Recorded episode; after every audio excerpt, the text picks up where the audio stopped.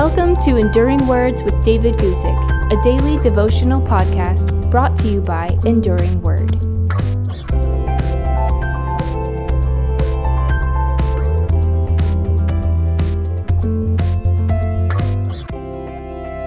Today, let's talk about the man who was a chosen vessel. I'm going to read you from Acts chapter 9, beginning at verse 13, where we read Then Ananias answered, Lord, I have heard from many about this man, how much harm he has done to your saints in Jerusalem. And here he has authority from the chief priests to bind all who call on your name. But the Lord said to him, Go, for he is a chosen vessel of mine to bear my name before Gentiles, kings, and the children of Israel. Saul of Tarsus was a famous man among the early followers of Jesus, but he was famous in the worst kind of way. They knew that Saul was a zealous and brutal persecutor of the followers of Jesus. So it isn't a surprise that when God told Ananias to visit and to help Saul, Ananias objected.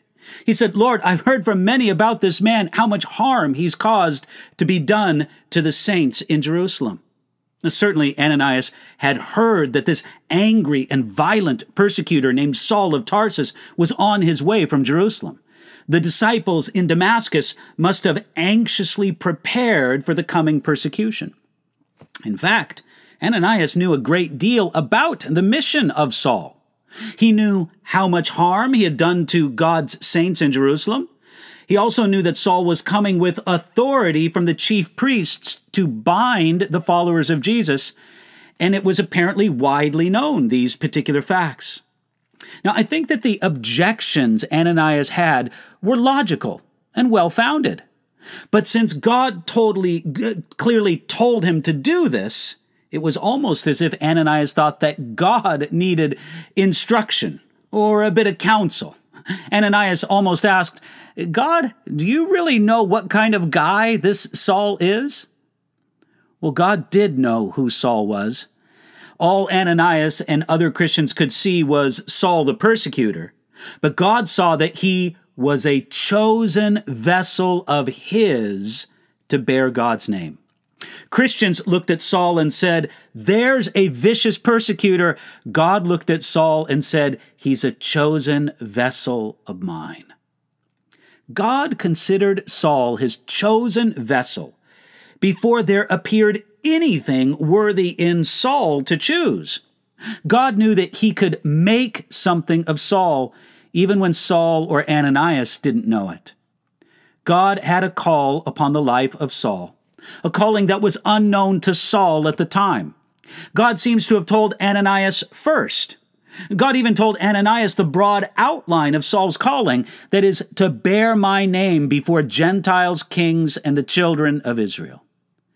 This describes the future work of the broken, blind, and afflicted man that Ananias would soon meet. God called him to bring his name to Gentiles, to kings, and to the children of Israel. It was a glorious calling of a man destined to make a huge impact on the world for the sake of Jesus and his kingdom. Dear believer, there was only one Saul of Tarsus. God's call on his life was not the same as his call on your life. Yet God has called you. Ask God for the wisdom and the grace to be all that God has called you to be.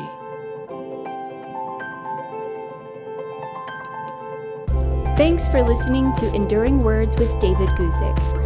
For more information about David's ministry, visit enduringword.com.